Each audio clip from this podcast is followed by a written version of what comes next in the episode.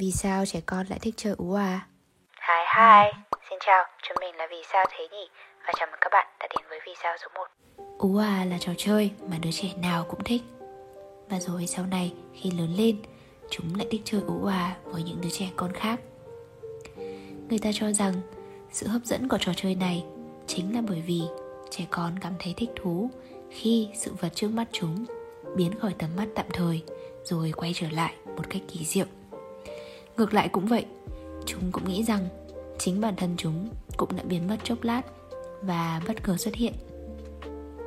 Điều này xuất phát từ một nghiên cứu ở thụy điển liên quan tới nhận thức về tính vĩnh cửu của sự vật.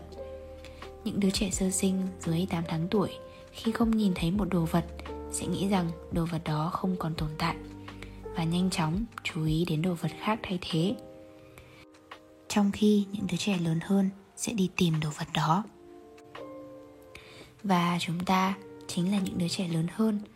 Chúng ta có nhận thức về tính vĩnh cửu của sự vật và chúng ta hiểu được rằng những điều không nhìn thấy, không có nghĩa là chúng không hề tồn tại.